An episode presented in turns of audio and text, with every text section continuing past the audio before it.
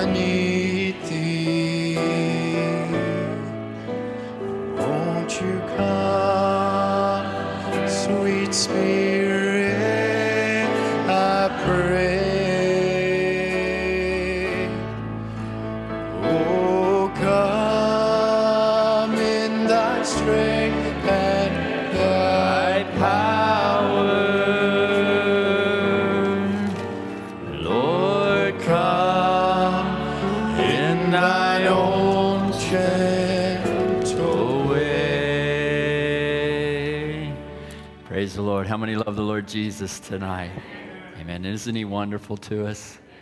Amen. Thank you, Brother Andrew, for the warm introduction. And amen. We greet you all in the name of the Lord. I bring greetings from Brother Brad Burgess back home, where we go to church in Louisville, Kentucky. And he sends his greetings to Brother uh, Ed and also Brother Hildebrand. Where's Brother Hildebrand? There he is. I like to keep where I can see the elders. Amen. I appreciate Brother Hildebrand and his wife. I was 15 years old when I thoroughly dedicated my heart to the Lord, and Brother Hildebrand was an influence in that he preached that night at a youth camp, and so he has a big place in my heart. There's, you have these anchors in your life, and you, they kind of guide you, and so I'm thankful for Brother Hildebrand, and we just bring greetings to you. My wife was going to sing, but maybe we'll wait till Sunday on that, if that's okay, sweetheart. Um, if you have your Bibles, let's go right to the Word of God. Good to see Brother Sig. God bless you, my friend, there. And I think it's always granddaughter over here. It's good to see so many of our friends that we know, some that we don't know. Uh, amen. If, if, if I haven't met you, God bless you. Well, amen. We're still family. If you're born of Christ, amen. We're born of the Spirit of God. It makes us brothers and sisters. Amen. I hear you all got unmasked the other day. it's been about two weeks. Our, our, pastor, they were doing all that thing, and he said, You know, whatever they got to do, he said, You're not muzzling me. He said, The Bible says, Muzzle not the ox. he said, I'm the burden bearer. You're not going to muzzle me. so, amen. We came through an interesting time. If the Lord tarries 50 years, people will be talking about 2020 and what we came through in a pandemic. But, uh, amen. If you have your Bibles, uh, I want to read over in Exodus chapter 3 and uh, Exodus chapter 3 and verse 1. Amen. Let's just bow our heads and talk to the Lord for just a moment. Heavenly Father, we just bow our heads to you. And as our brother Andrew said, Lord, much time has went into preparation for this meeting tonight, a young people's meeting, and hours of studying and prayer and travel, Lord, and planning, Lord. And now we have come to this time where we open your word, Father. Lord, you said redeem the time. And pray, God, as we're here for just a few moments, I pray, God, that you would speak to each one of our hearts, the young people, the older people. Lord, I pray that you would help us and bless us and strengthen us, Father, we ask. In Jesus' name, amen. Praise the Lord. Exodus chapter 3, verse 1. Uh, now Moses kept the flock of Jethro, his father in law the priest of Midian, and he led the flock to the backside of the desert and came to the mountain of God, even unto Horeb. And the angel of the Lord appeared unto him in a flame of fire out of the midst of the bush. And he looked, and behold, the bush burned with fire, and the bush was not consumed. And Moses said, I will now turn aside to see this great sight, why the bush is not burnt. And, the, and when the Lord saw that he turned aside to see, God called unto him out of the midst of the bush and said, Moses, Moses. And he said, Here am I. And he said, Draw not nigh hither, Put off thy shoes from off thy feet, for the place whereon thou standest is holy ground. Moreover, he said, I am the God of thy father, the God of Abraham, and the God of Jacob, Isaac, and the God of Jacob. And Moses hid his face, for he was afraid to look upon God. Amen. May God add his blessing to the word. You may be seated. I want to take a little thought tonight when God calls your name. When God calls your name. I was thinking about this and just meditating on it uh, here the other day. I was reading through this chapter and began to think about it when God calls your name. You know, I've been in sales for a number of years, and they say that a person's name is the sweetest sound to their ears, is to hear their name. And, uh, you know, when somebody calls your name, it, it means something to you. You know, but in this room, if we were to ask people, we'd probably find people that have the same name. If we were to go through and ask if we have Brother John and maybe there's a Mark or Peter or Paul, you might find somebody that has the name. So a name is something more than maybe the name that your mother or father gave to you, it's an identification, and it identifies who you are. So we might have another John in the crowd today, but if I said the young man, who has a red hair and a, a red beard. you know, it would really narrow it down to, to our brother. I've got a son, William. He's got red hair and a red beard as well. So we like redheads. I think it's 1%, you know, of the redheads. And God has those genes and they come out, and they come out in, in a person's life. I believe that's like predestination. It might lay recessive for a little while, but then it comes up and then there it is. And so as I begin to think about this, your identification, there, each one of us have an identification, and, and it really names you. So if I was to um, to call your name, there might be someone else with that name. But when God starts calling your identification, you know exactly who God's speaking to. And God has a way of coming to your aisle and speaking to each one of you, and you know exactly that God is speaking to you. Can you say amen to that? As I began to meditate on this thought, when God calls your name, I thought about the life of Moses. And I thought about uh, kind of the history. We don't have time to go through the chapters and read it all. But he was raised in a Hebrew environment by believing parents. He had parents that believed in, in Jehovah God. He was taught of the God of Abraham, Isaac, and Jacob. If we were bringing it down today, he was raised in a message home, and he was, how we could say, he was taught that it was wrong to kill babies. He was taught, uh, you know, uh, if we would say today, he was taught by godly parents who taught him that marriage was defined between a man and a woman. I hope everybody's with me today. He was taught in a godly home because if you are a godly parent, according to the scriptures, Jesus was the one that defined marriage. He said, Therefore shall a, man leave his father and mother and cleave unto his wife, and they two shall be one. How many are with me today? This is our Bible. This is what we live by, the Word of God. Now, our culture is changing and they're redefining and they're changing, and people can self define whatever they, they want to say they are, but when God says you're something, that's what, you're, that's what you are. I don't know if we can go down this road, but hey, let's go down this road, okay? You believe in a spirit led church? As many as are led by the Spirit of God, they are the sons of God. Now, I've studied some notes, but we will go wherever the Holy Spirit wants us to go. So when the culture begins to change and say we will define marriage as between a man and a man or between a woman and a woman, that's what they can define it. But God defined marriage. God was the creator of it. And I can tell you what, when something goes wrong with something that was invented, you go back to the creator and say, What is going wrong with this? And he says, Look, you, you, you, you messed up my, my uh, this, this thing called marriage. I'd like to preach a whole sermon on that. But, but God defined marriage between a man and a woman. In the beginning, God created Adam and Eve. It wasn't Adam and Steve. We might as well just stop there as young people, as older people, and, and know that it's the way of death. There is no life in, those, in, a, in a union between a man and a man and a woman and a woman. And God told Adam and Eve, Go forth and multiply and replenish the earth. So, what Satan tries to introduce, it looks good, but it's the way of death, it's the way of extinction. I think Elon Musk, one of the richest men in the world, says we, we are, our society is threatened because people are so selfish they refuse to have children. I think he did his part. I forget he's got six or eight children or something like that. That's a whole nother subject. but now, this man, Moses, he was raised in a godly home. We could say he was raised in the message of the hour.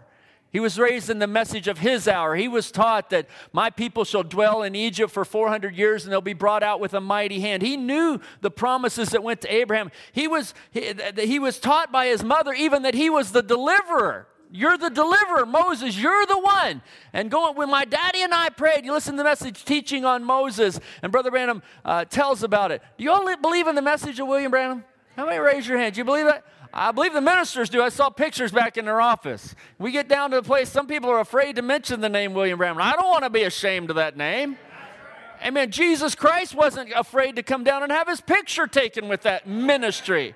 I'm not going to be ashamed of it either, so I'll go ahead and quote it if you all are okay with that. So I might not read you all the quotes, but I'll quote the message. You go listen to the message, okay? Because by now, if we're listening to the message, we should have become the message. We should have become when you take ingredients and you mix uh, flour and, and, and, and eggs and, and these different things. I don't know how to make bread, okay? I, these ingredients, I got married so I wouldn't have to know how to make bread. But you mix it all together and you have bread. You can't go back and pull the eggs and the flour out because it's all mixed together. And God is creating a bride. Amen. And here a little, there a little, line upon line, verse upon verse, church service upon church service. And Christ is building a body of Jesus Christ. I believe it. You say, Brother Daniel, how do I get into it? There's only one way to get into it. And that's by one spirit are we all baptized into one body, Brother Clark. Amen. It's not by learning the message, it's not by seniority, it's by the Spirit of God. We need the Spirit of Jesus Christ. Amen. I think sometimes it's gotten distant from our church, but I, I was talking to somebody, the pendulum swung this way, but it's swinging back in the right direction now. There's a people that believe we need the Spirit of God to lead the church, to speak to the church. You don't think those people in Ukraine, those believers over there, are praying and seeking God and Lord, lead us and guide us, and they maybe don't have communication of man, but we need the communication of the Holy Spirit. Well, if we can get in one spirit, Amen. Let us walk in the Spirit. Praise the Lord. So I was thinking about this man. He was raised uh, in a message home and the message for his hour. If we would bring it today, he was taught to go to church. where, where you get all this stuff, Brother Daniel? We get it from the Bible. We get it from the Bible. People are this cancel culture uh, movement that's going. Your young people know they're wanting to cancel everything and cancel this and cancel that. Well, I believe the policemen are a good thing. I notice your police cars, they have them peace officers, and there's political things behind all of that. And it's, you know, you win, go into the, the, the, ho- is it all right if I just preach right where we live? If we can't use this thing, then what good is it? If it's just Sunday and Wednesday and we put it on, no, we need to know the Word of God and know how to combat the devil. So we see these movements. The Bible says in Colossians, by him all things consist. Christ is the Word. Our society is held together by the Word of God. And when we take him out, everything begins to fall apart.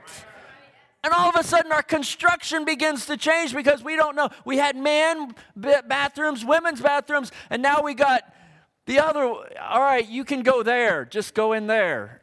And every year, and it's changing the building codes and everything because by him consists. So when we take that out, it, it all gets mixed up.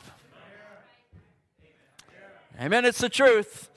And you, this same sex marriage is just the beginning. If you can marry a man to a man, why can't you marry a man to a man to a woman and, and also your horse and your dog? And have them get your life insurance policy and be on your work insurance. You, you laugh about it. This is just the beginning, the tip of the iceberg. The devil has more things down the road. I say, Lord, give us a sound mind. Lord, give me the, Paul said, let the mind that was in Christ, let it be inside of me.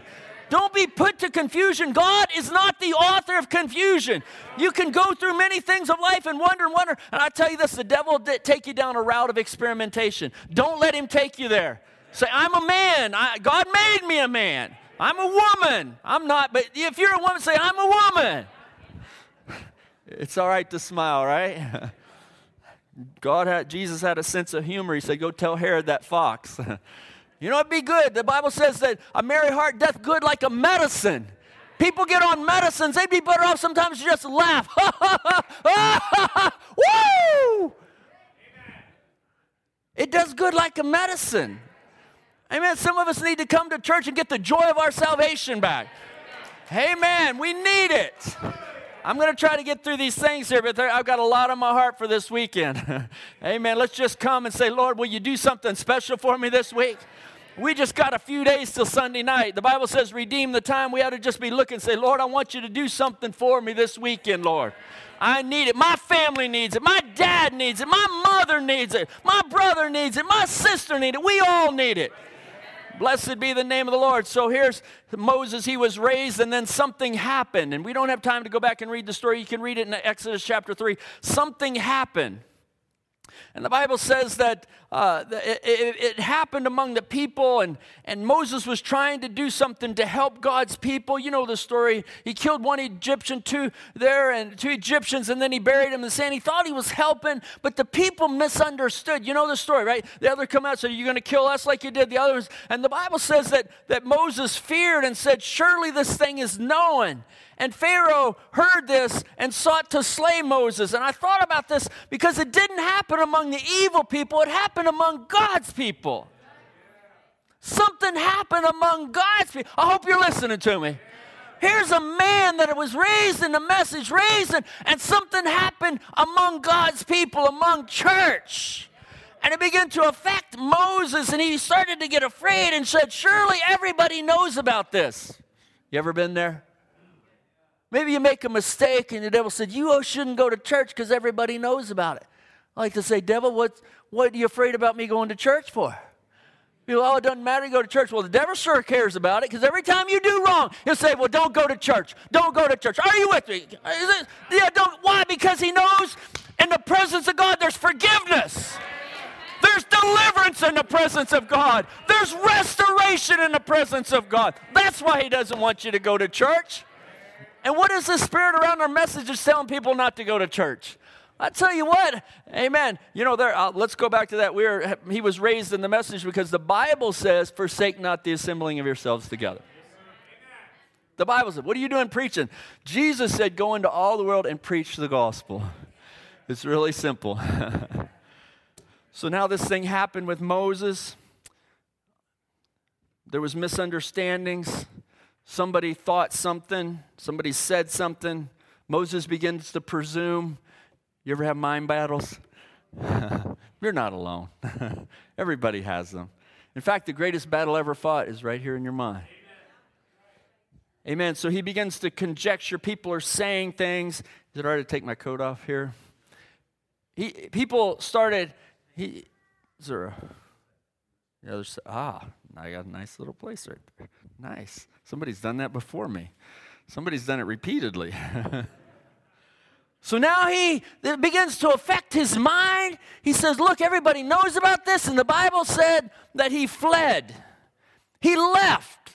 He left his family. He left his people. He left his beliefs. He left his convictions. He left his upbringing. He left his memories. Are you with me? This is all, this is just the story of the Bible. I'm telling it again, but we're living. The Bible says this, these were written for our examples. So we can look back and realize, look, the devil did that to this man. He's going to try to do it to me as well. So the Bible says he left everything and he fled to the backside of the desert and he started a new life. now, some of you older ones, you know what I'm talking about. You just, oh, I could go there and start a new life and I could do this and that. Young people, the devil will come and tell you that thing. That's what Moses did. He went and he started a new life, got a new career, picked up a wife, got a little baby, was doing his thing. And he was just going down there and, but you know, God came looking for him. Amen. The Bible says the Son of Man came to seek and to save that which was lost. So here his son, his deliverer, was ordained to do something, and he got away, and God came looking for him. Made me think of Adam when he was in the garden and he made a mistake. And God came looking for him and he was calling his name Adam, Adam, where are you? There was only one Adam, so it was just him, right? But God has a way even tonight to call our name. What's your name? What is it? Landon? Landon. Nobody, anybody else got Landon name? If I said Landon, he'd know. But God has a way of going through our life by the Holy Spirit. You believe the Holy Spirit is still a discerner of the thoughts and the intents of our He's a discerner. So maybe you have a life, and then maybe some people live this double life, or they live another life, and they have two different lives, and this is for the people, and this is another. But it doesn't matter where you are, God will come looking for you, and He'll call your name. He'll call an identification that you know exactly who He's talking to.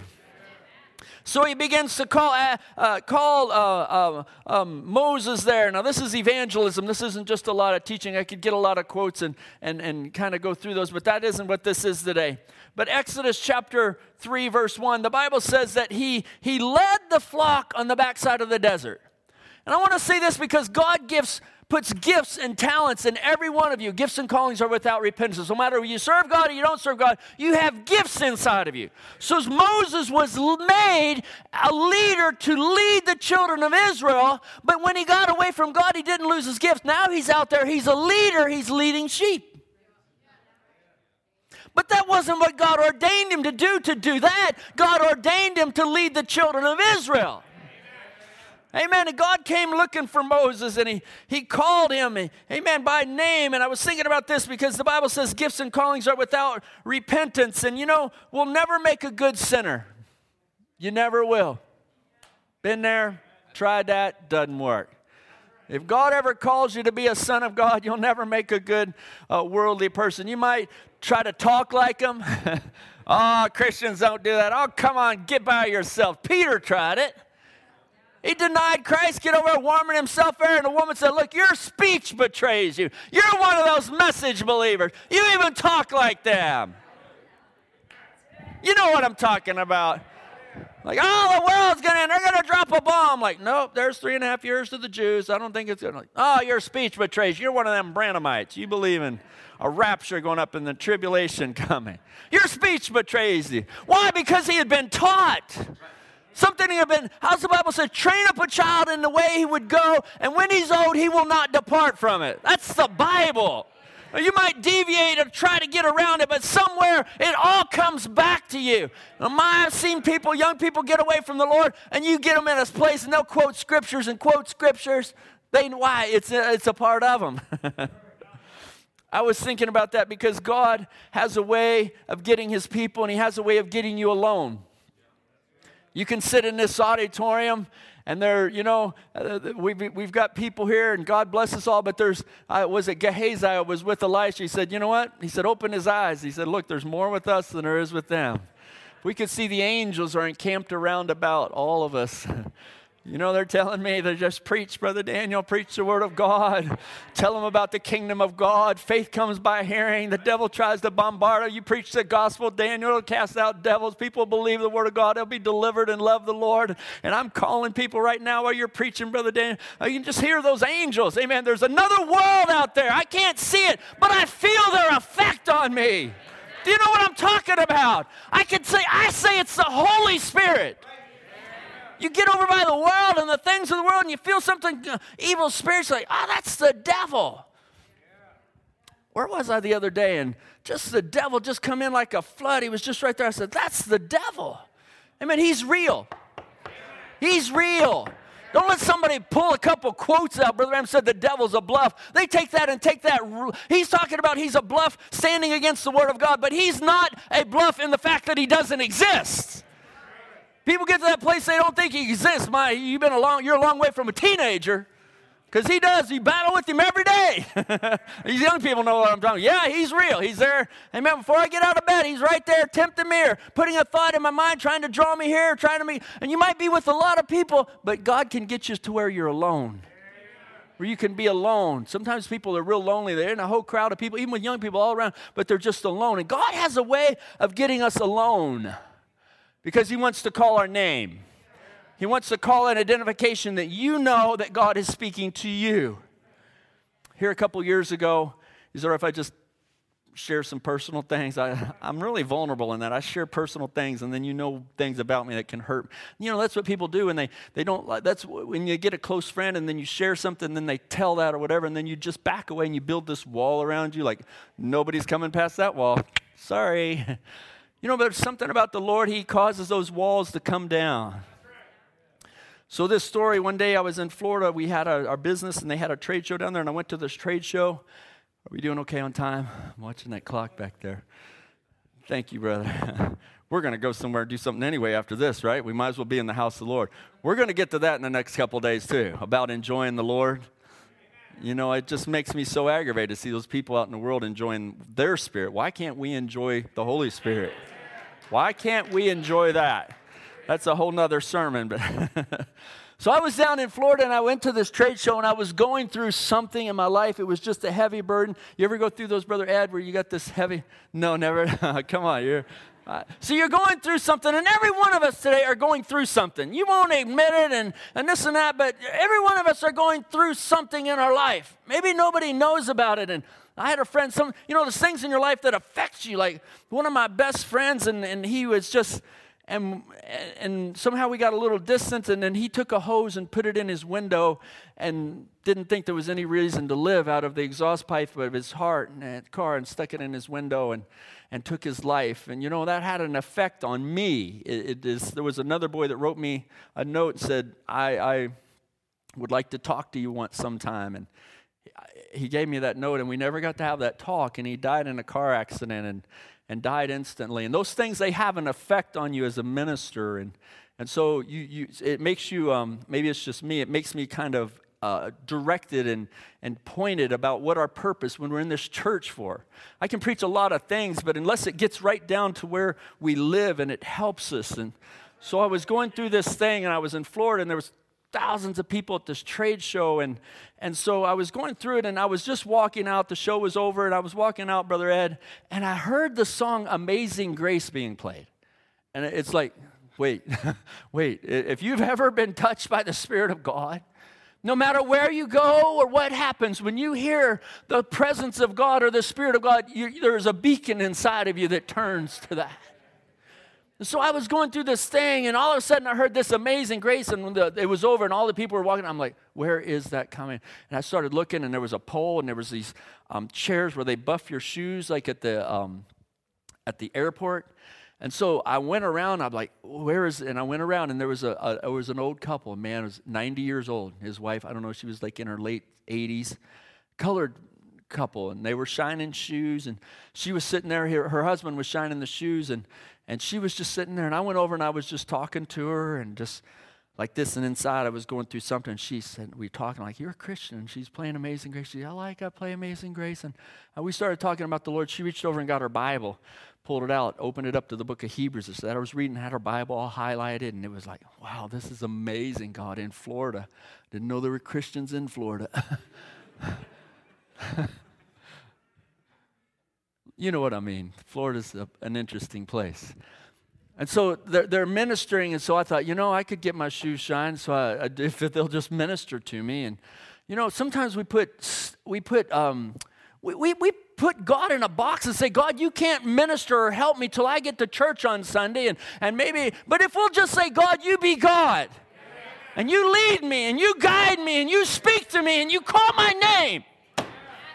And I was sitting there and I climbed up in the chair and I thought, Lord, I'll just sit here. And here's this, this woman. She was a, actually a woman preacher. God bless her. But she's a, a colored sister. She's close to 90 years old and she's sitting there talking about the Lord. I said, Will you, polish, you know, I polish my shoes? I just wanted to be there where she could, and her, her husband could talk to me. And so they began to talk to me and minister. And I don't remember what they were saying, but the Holy Spirit was dealing in my life and, and helping me. Ever been there in your life?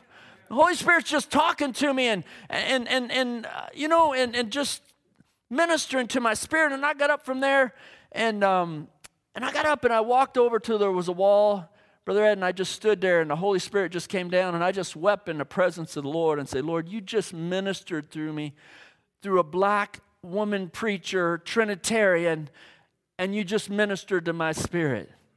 We need to let God speak to us and help us in whatever way that He wants to speak to us in. It might be a poem, it might be a child's smile.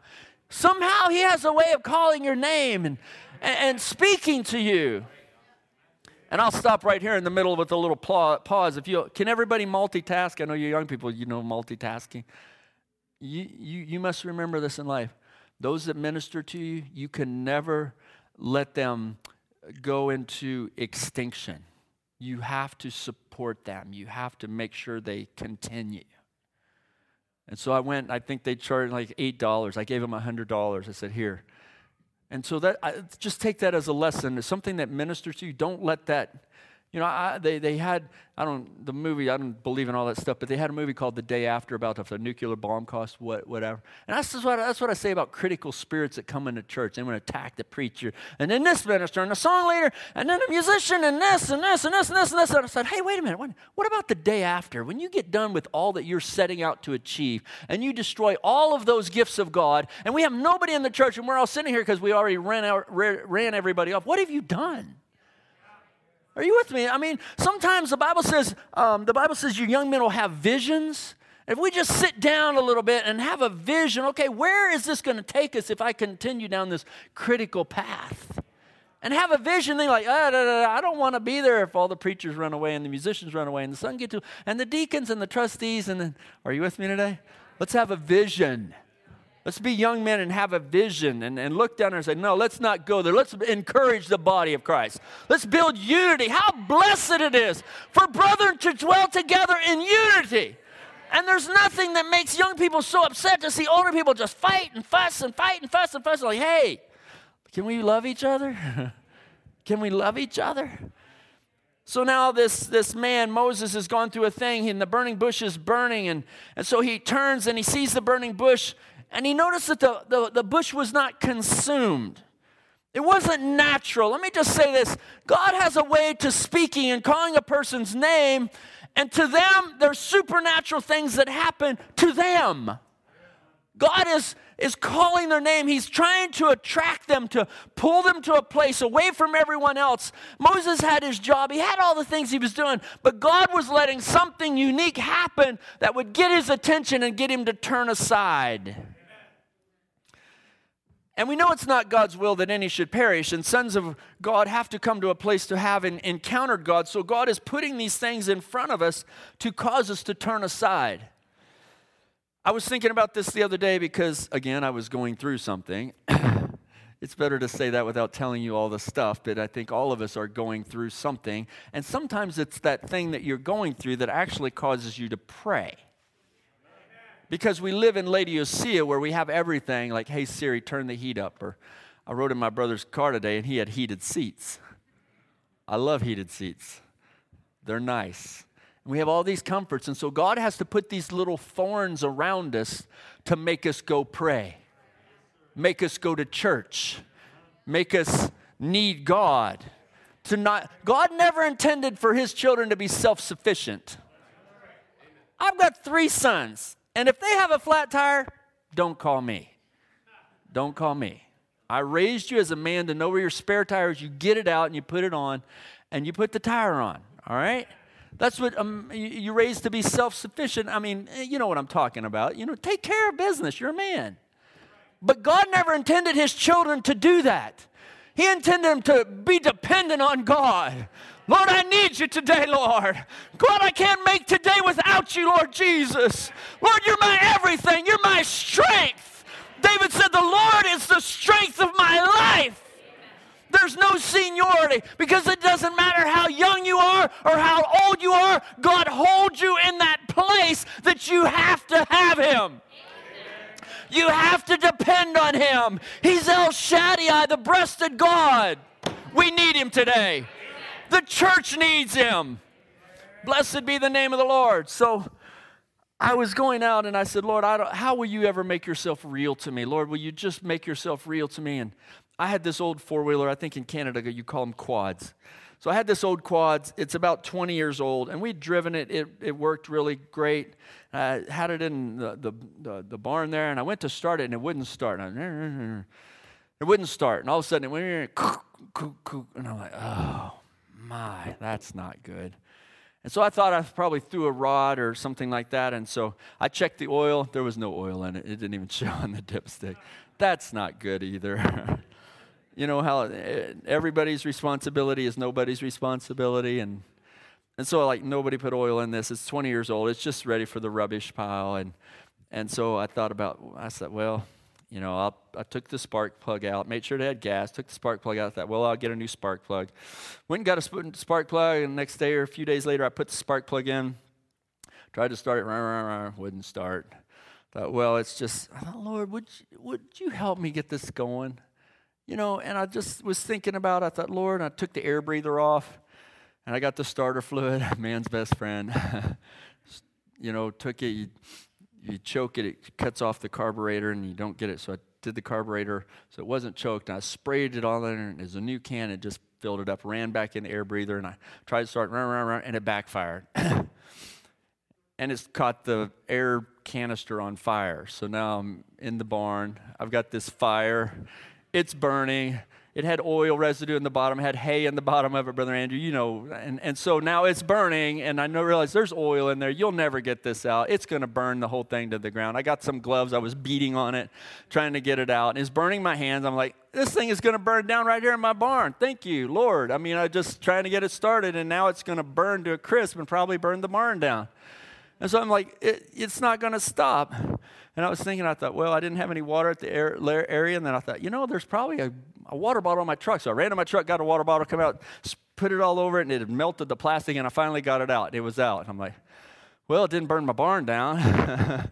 That's a good thing. And, but I went over there and I tried to start it, and it kind of turned over. And I kept trying to start it, and it turned over. And, and pretty soon I got it running, and, and it was running. And now I drive it, and it drives perfectly, Brother Ed. And I was like, you know, just a little thing, but to me, I, and then you get through it, I was like, Lord, was that you?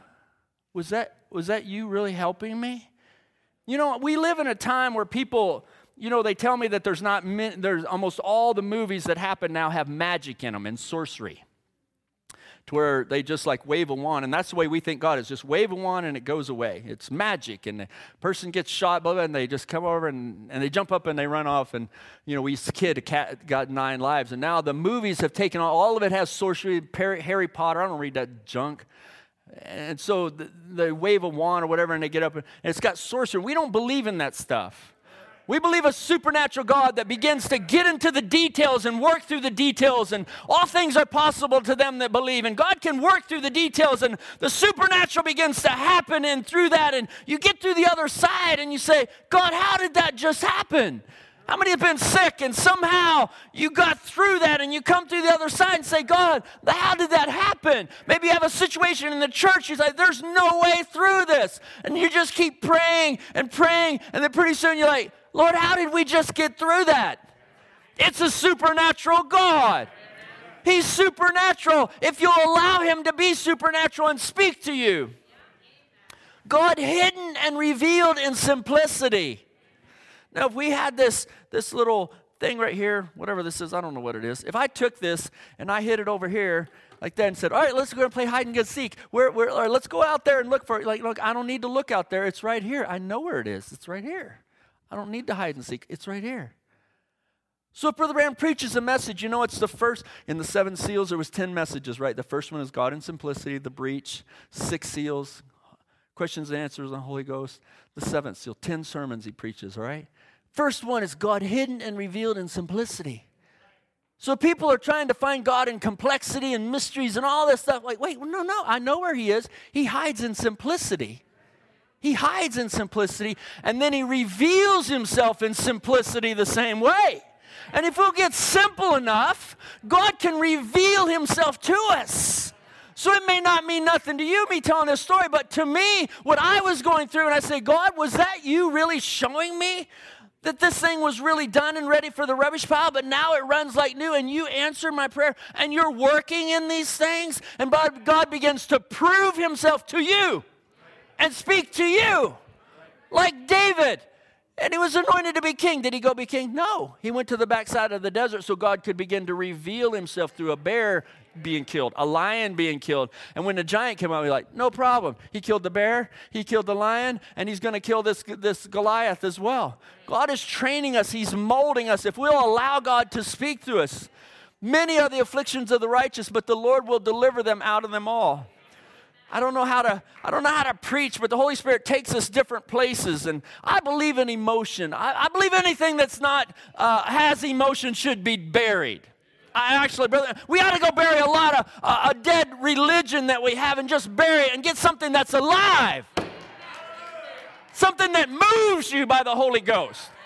They, I've got friends that are paramedics. And when you come up, the first thing you do, uh, you have a wreck and bodies are laying out, the first thing you do is you find people that have motion, movement. and then you check their vitals like, hey, he doesn't have a pulse. He doesn't, like the one man said, he, somebody had a heart attack in the church. They come in, they took 16 people out before they found the right person that was. God help us.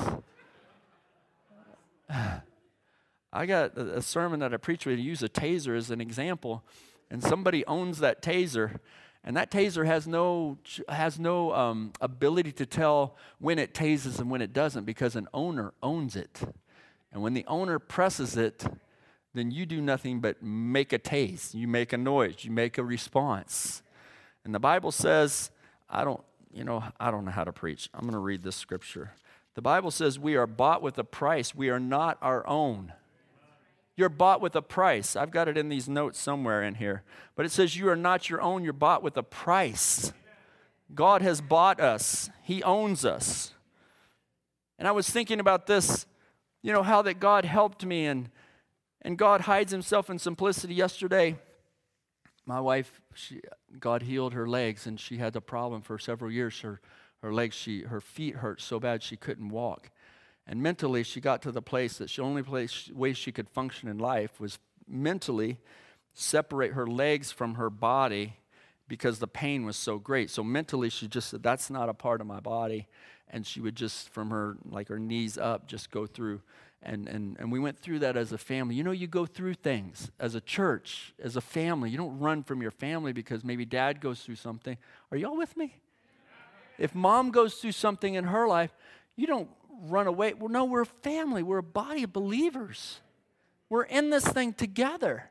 And young people, we go through things. We're young, we're 10, 11 years old, and then chemicals kick in our body, and it changes the way you think, and everything about you, it all changes. And, and, and your mom and dad are like, hey, I'm bearing with them. There's nothing wrong with that. That's, that's just natural, all right? And you start shaving your face, and maybe you got your first razor, like, wow, I used it, you know, and it's just part of life. But you know, mom and dads, they go through times too. They go through changes of life. Brother M says that. I think it's uh, indictment. He said, you know, young people, they go through changes of life. Actually, he says every seven years you go through a change. You know, people say, I don't believe the message. Well, you don't have to believe it, but I do choose to believe it. And it has helped me through so many twists and turns of life. Brother Branham said, every seven years you'll go through a change in your mind and your body. And when you get to those changes, like we're young people, you just drive as fast as the speed limit will say, and then the little grace portion, whatever that is you determined it is. And, and, but through life, you'll learn that when it, they have an S curve and it diminishes the speed limit, it's because there's danger right there. And if you continue to drive that 70 miles an hour, whatever the kilometers is, and you drive that, you're going to wreck and you're going to have injury. And that's the same with life. When you come to those seven year changes, you got to slow down a little bit. I'm going to slow down right there, all right? Let it sink in. You got to slow down a little bit, and take those curves of life, and realize that you're going through a change. Just slow down. You'll get through it. Mom and dad went through it. Other brothers, Brother Ed's, uh, he's a little bit older than me. And, and you know, you go through those changes, and God will help you through these changes. Is this all right? We're just changing. Each one of us are changing. You never, you never stop. You never, song, you never stopped working. Well, you never stop changing either. You're always changing. So it's like thinking about that, how that God healed her. And we, you know, when, when troubles come, you trust God. When sickness comes, you trust God. When temptation comes, you trust God. When afflictions comes, you trust God. When church problems come, you trust God. When pandemics come, you trust God. When you have border crossing riots, you trust God. we just learn to trust the, the Lord. If a war comes, we trust God. Oh, that's Ukraine. Huh? Who's to say that's not? Uh, we've enjoyed the freedom so much. Remember, we asked God to leave our schools, right? We've asked God to leave America. Obama went around the world and told, I think it was 20 times, he said, We are no longer a Christian nation. We are not a Christian nation. And when you ask God to leave, he's a gentleman and he gets up and he leaves. And chaos follows that.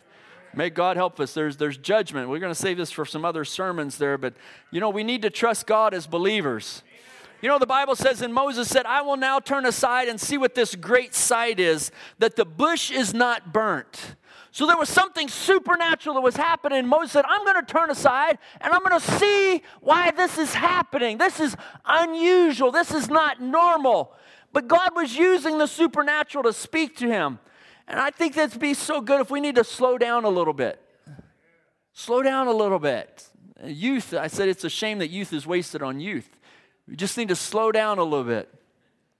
You realize, hey, we might be at a curve and that's what Brother Branham was trying to get our all the movements when he came in the 50s and 60s. Brother Harold's here, sitting here, and there are many movements and ministries. All of, he wasn't the only one having tent revivals. There was a lot of tent revivals and a lot of things going on. And but the supernatural was happening in Brother Branham's ministry. And I want to play a little clip there. I, have got 70 seconds. All right, can you can you do multitasking? We'll stop me preaching. I want Brother Branham to speak to you for 70 minutes, and then I want us to listen to what he's saying, and I want to talk about what he says. Not minutes. I'm sorry. You know, you just live your life, and if you make a mistake, somebody will tell you.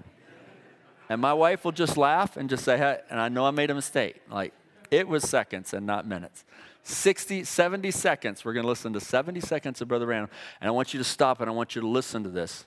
And then I want us to go back and think about it and talk about it. All right, brother, if you'll play that. This is out of the message. I guess I'm a stranger to this lady. Is that right, lady? We are strangers to each other. But the Lord Jesus knows you. Do you believe that He can reveal to me what's your trouble?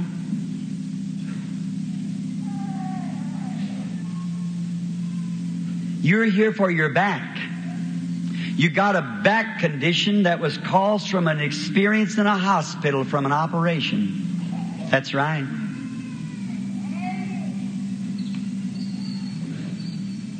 You believe He would make you well?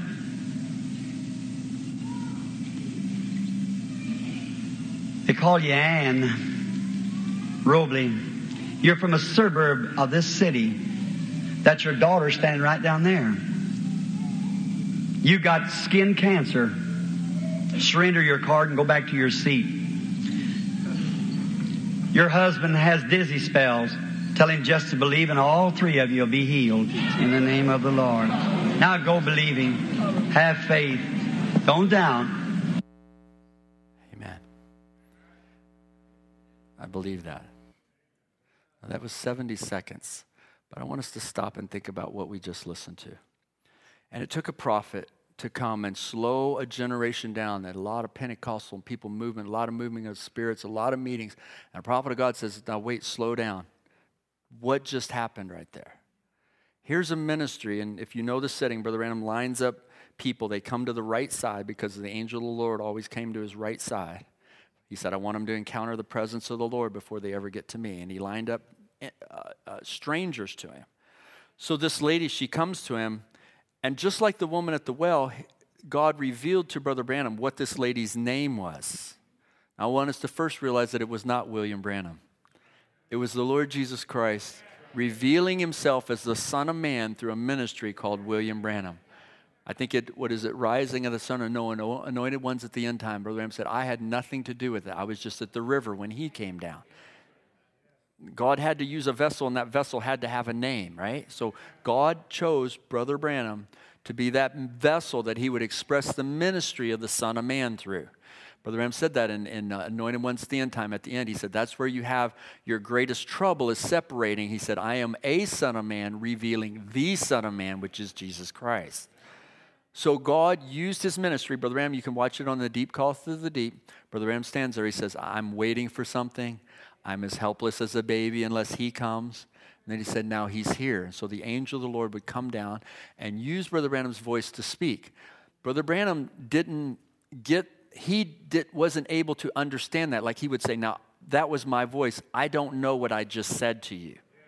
He, he, he would say in another place, I will go back and listen to the tapes to see what that prayer line was even about. So it wasn't his voice, it wasn't his knowledge, it wasn't even his gift. His gift was to yield to the Lord and let the Lord use it in whatever way. Then the prophet of God, he would use that gift. The Son of Man would come back through him and say, Now, what just happened there was the identification of the Son of Man coming to the Gentiles. So there's three races of peoples the Jews, the Gentiles, and the Samaritans. So Jesus went to the Jews. Then the woman at the well was at a Samaria, uh, was at St. John chapter 4 there, and he came to Samaria, and he knew the lady, and he said, Go get your husband. I don't have a husband. You've had five, and the one you're living with now isn't yours. And she said, We know when Messiah comes, he'll do what you did. He said, I'm the one that's speaking to you. But Jesus told him, Don't go to the Gentiles. So now Jesus Christ expresses himself to the Gentiles through the ministry of William Branham as the Son of Man. And he does the same identification that he did back in the scripture. He knew the lady's name, just like he called Peter, said, Thou art Peter. Uh, he said, Thou shalt be called, uh, Thou art Simon, the son of Jonas. He knew his daddy. And so we find that the, Brother Branham even knew, the, the Holy Spirit knew this lady's, uh, the city that she lived in. He knew that the, the lady was standing there knew that this other person was her daughter, knew that her, her, her, her husband had dizzy spells, and all three of them were healed. So it wasn't just a gift. Like in that day, there was a lot of gifts, a lot of manifestations. There were many. But Brother Branham slows the people down and said, No, no, this has never happened since the days of Jesus Christ. Now, somebody, if you were in Pentecost, they had a word of wisdom, and we believe that God absolutely does that. He has a word of wisdom and maybe discernment that would happen, but not to, in this way that where it would line up to identify the ministry of the Son of Man. It was a special ministry according to the scripture, Luke 17 30. As it was in the days of Sodom, so shall it be in the coming of the Son of Man. Are you all with me? We're talking about Jesus Christ calling your name and identifying the day that you're living in and what's happening you around you. And we just heard that and we say, What just happened? When Jesus, remember Elohim came down, borrowed a body, stood before Abraham and said, Why did Sarah said you're gonna have a son? And Sarah laughed in the tent. And Elohim said, Why did Sarah laugh? They called her out, Sarah, why did you laugh? Oh, I didn't laugh, but you did laugh in your heart. And God knew the thoughts and the and, and uh, of the hearts of Sarah. And so now the prophet of God is identifying the day that we're living in. We need to slow down. Oh, we just listen to tapes. No, slow down. Go back to your Bible and read your Bible and say, where are we living at? And then let God speak to you. What was going on in the day of Sodom down there when they took their virgin girls and say, hey, you can have the girls. We don't want the virgin girls. The men wanted the men. As it was in that day, so shall it be in the coming of the Son of Man. And that's why we see the ministry of God's prophet, the Son of Man, coming in this day, revealing himself to you and I. And God is calling you. He is identifying your day and its message. I'd like to preach that sermon right there, Brother Harold. Uh, recognizing your day and its message. God didn't die when God took the prophet, the vessel home. The message is still going around and around and around and around the world. It's going, people are hearing the voice of the seventh angel messenger. And I believe it's drawing, and, and a bride is hearing that message and, and, and finding, and God is speaking to her through that. I'm going to go out on a limb right here. You might call me whatever you want to call me. But we were just reading a few chapters over there in our devotions, my wife and I, and God told Moses, He said, You'll be a God to those people. like to preach the message, unveiling of God right there. God veiled Himself. And we can see God veil himself in Moses and, and Elijah and John the Baptist. We can see God taking on, God coming down and taking on a body to redeem in Jesus Christ. We can see in Paul. We can see in Brother Branham. But can you see God in you? Can you see God veiled in mama who says that dress is too tight? You need to change your clothes. Son, you got a bad attitude. Can we see God veiled in that? Can we see God veiled in young people have a desire to play a talent, use their instruments like Jesus at 12 years old? He was in the temple. He said, I got to be about my Father's business. And it's not furniture and carpentry, it's about my Heavenly Father. There's no age limit in getting into this. Amen. I say, whatever age you are, just get in and God can use you for His glory. Amen. So here's God speaking to Moses. Amen. And the Bible says this is a power, powerful verse in verse 4. And he said, And when the Lord saw that Moses turned aside, God called unto him. Listen to me right here. God creates this bush that's burning, like this is a burning bush. Moses sees it and if Moses had went on, we would not have the great stories we have of Moses. But somehow there were sons, predestinated sons and daughters of God when they saw the supernatural in their life. Are you with me today? God calling their name and turning them aside. Moses said, I will turn aside and see what the supernatural is. And when God saw that Moses looked at the supernatural, then God began to speak to Moses. Oh, brothers and sisters, do you believe God's alive? Do you believe He speaks? Amen. And tonight, as the Holy Spirit, amen, I, don't, I believe God's orchestrated these meetings and these services and put this on my heart when God calls your name, which is your identification. And then He creates a situation that He's working the supernatural, and you begin to turn aside to see, I will turn aside and see what this is and you start getting out of your moses was raising sheep. He had a routine. You know it's first time and i think you read there earlier uh, was it later early there where, where jethro said look you, you're back early. He said yeah moses come and they were early because there was a routine. And moses had a routine but the supernatural took him out of his routine. What night is this? What night is this? Do you all normally have friday night service? So we're out of our routine right Somewhere we've turned aside from our daily routine of life, and we're in the presence of God. I can tell you to have a desire for Jesus Christ is already a supernatural thing. Well, the Bible says, when the, how's it say, because the love of many will wax cold, and because iniquity shall abound, the love of many will wax cold. And we see the Spirit of God lifting and the darkness coming around us. Can you say amen to that? And the darkness going around and, and it getting darker and darker, for you to have a desire to get out of your routine and come to the house of God, I say it's Jesus Christ. I say it's something that God is moving you. You could be anywhere doing anything, but somehow God has given you a desire to come into the house of God, to turn aside. And then when Moses turned aside, God began to speak to him. Would you like God to speak to you tonight?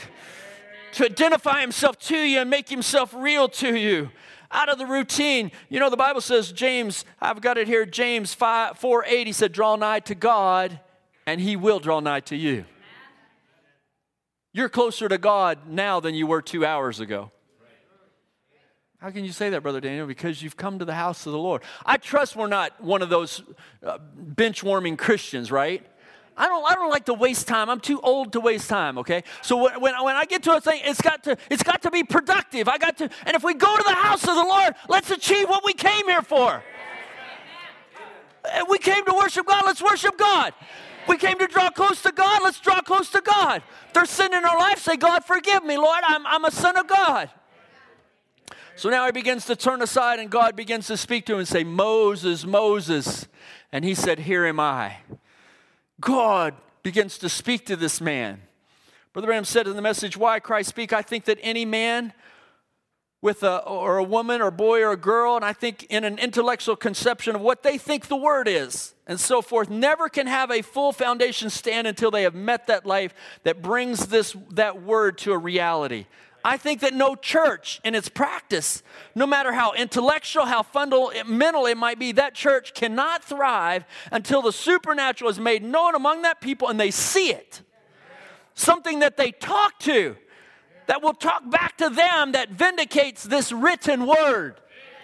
Now, a lot of people have experiences, but it takes them away from the Word of God. I want an experience that brings me to the Word of God. Amen. That's what we, we need is an experience that brings us to the Word of God. I could preach whole sermons right there. uh, you know, uh, I'm going to wait, save that for Sunday. We need to have a personal contact with God. so many things come to my mind right now. How can you how can you reap the benefits of this electricity until you engage and encounter electricity. Some of you are engineers and architects, and you understand, you know, one day my boy, he was like one, two, couldn't talk, but I was in the garage. We were working on an old trailer there, and I was working. And all of a sudden, he starts crying. And I, am like, hey, what's the matter? And he was just sitting there, he's crying. Like, I'm like, what's the matter with you? And there was an extension cord laying right there. And I, I didn't like, how do you communicate to a one year old? Like, did you get shocked? So I just picked it up and I was like, and he said, That's been 26 years ago. But something happened to that boy. He had an experience with electricity. And I can hear, be here 26 years later and tell you the story because he had an encounter with electricity. And you'll never take the experience away from me because I was there. And if he has an experience at one years old with electricity and can remember it, what about experiences with God? Amen. When you encounter Jesus Christ and the habits of your life begin to change. Are you with me today? And the natural becomes a supernatural. I have this hanky, if I let go, it drops because there's a law. Inside of us is a law. It's an old nature that we go to the world and the things of the world. Amen. When something goes up and it does something, it's supernatural. God has done something to change an individual. How the Bible says, and you who were, were once dead in sin and trespasses hath he quickened. He said, if that same spirit that raised Christ from the dead, it will quicken your, if, if it dwell in you, it'll quicken your mortal body. It will change your desires.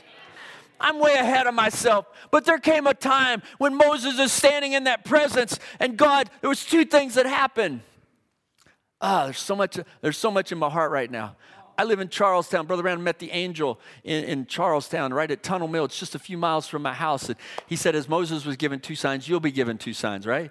Moses had two signs. And Brother Branham was given two signs. One was his sign in his hand, he could show the diseases. I'd like to preach a whole sermon right there about the, the, the, the day that we're in, in such sin and evil. And God gave a meter in his hand that he prayed for somebody and it would just go away. And he said, Now he prays, he closes his eyes. He said, Now you watch my hand. He prays and cast out the devil. And he said, Told the person didn't open his eyes. He said, Now you look at my arm. It's gone, isn't it? And God, in this day of sin and unbelief, listen to me. Don't let people tell you that William Branham was a fake and all this kind of nonsense. God sent a gift in this generation and gave him a gift in his hand and said, Take this person's hand. He said, Now you watch that. You can see, I think it was right here in there. He said, You watch that. And he prays, and it's vibrating and it's all red. He prays, casts the devil, and it goes away. It was a gift to you and I that we could have when a day of sin and such unbelief, you could say, No, God sent a meter in our day that you could see a devil possessing, and he prays, and the devil is cast out and has the meter right in his hand. Gift one. And he said, If they won't believe the first sign, they'll believe the second sign, which is the discernment, the thoughts and the intents of their heart. What wonderful gifts God has sent. I take every gift God will give me. These people like, I don't want that. I don't want this gift. I don't want I don't want this. I don't want preachers. I don't want deacons. I don't want trustees. I don't want evangelists. Those are gifts from God. I like to pre- those are gifts from God. All right, so if you're not going to do that at your birthday, you got all those gifts. Like, I don't want any of those. I just get those gifts. No, no, you want those. I want them. Be, be. They're gifts from God. Moses given two signs. One, he took a stick, threw it down, turned into a snake, and then God to tell him to pick it up. Mama, I don't like snakes. But God, and he picked it up, it turned into a stick. And he said, Now take your hand and stick it in your bosom. He stuck it in, he pulled it out. It was white with leprosy. Leprosy is a type of sin. And all of us are born with an old nature to sin. All have sinned and come short of the glory of God. And we have that disease of leprosy. And God showed him the supernatural. He said, Now you stick it back in your bosom and you pull it out, and it was completely gone. One of the greatest miracles you'll ever see in your life is when God changes you. Do you know what I'm talking about? Maybe you don't. Maybe you don't. You're living in sin and trespasses. And I was there. My Christian, I went to a Christian school. My school teacher looked at me and she said, Daniel, you have the filthiest mouth in this Christian school. I thought, oh God. I could see the leprosy. I could see the leprosy in my life. But I came into the presence of God and I pulled it out and He took my sins away. He took my sins away. Don't you love Him today? Don't you want to serve Jesus Christ? Times when He began to speak my name, I, I, I just have so many experiences. I, I just, you know, uh, maybe we'll just kind of go through some of these. I was, and God has a way of, of speaking to us and touching our hearts. Brother M says in one place, he said, the burning bush had what Moses lacked. He said, that's the same thing tonight with the church. The Holy Ghost has what the church lacks. It's a burning bush, everlasting faith. Amen. I want to just change some of the, I just skip over some things here, but uh, one thing I do want to say this. Am I being all right? Am I all right in time? Are you all with me? Nobody's sleeping yet? When Moses came into the presence of God, God could speak to him and change his dress. He said, Moses, take off your shoes. Now, we have some strong men in, in our, our, our, our midst. Uh, you know, here's a young man here, sweatshirt, he's a strong man. If somebody, if somebody walk up, hey, take your shoes off. I ain't taking my shoes off. So, what made the difference? He was in the presence of God. And I fear sometimes that sometimes things are presented as the law of do's and don'ts without the presence of God. Moses, as a man, would never have done that, but it was the presence of God that changed and made the difference. We need the presence of God more than anything. Lord Jesus, what is the greatest commandment? Love the Lord with all of your heart, with all your strength, and with all your might. Just love Jesus Christ. And when you fall in love with Christ and you find out that He doesn't like this kind of dress, you won't do it anymore. If you really fall in love with Jesus Christ. A young boy and a young girl get married and, and he loves that girl and he just he says, just says hey I, I think those heels are too high. If she really loves that man she'll submit to his word. And if we really love jesus christ here's his word we'll submit to the word of god it's not a bunch of laws i've said it before if you want to go legalism you know the old days we just had a few things now with the internet we would have a whole bunch of things do's and don'ts and do's and don'ts there's no way the walls wouldn't hold it we need the holy ghost we need the Holy Ghost like never before. And Holy Ghost is a tutor, says, No, don't look at that. Hey, you're going to get addicted to that phone. You can't even lay that thing down. I'm not talking about using it for, for, for good things. I mean, it's the tree of good and evil, right? But when it's used on a bunch of nonsense, you better get rid of the thing. I'll save that for Sunday too. Come back for Sunday. We'll talk about the internet. so it was the presence of God that changed the difference.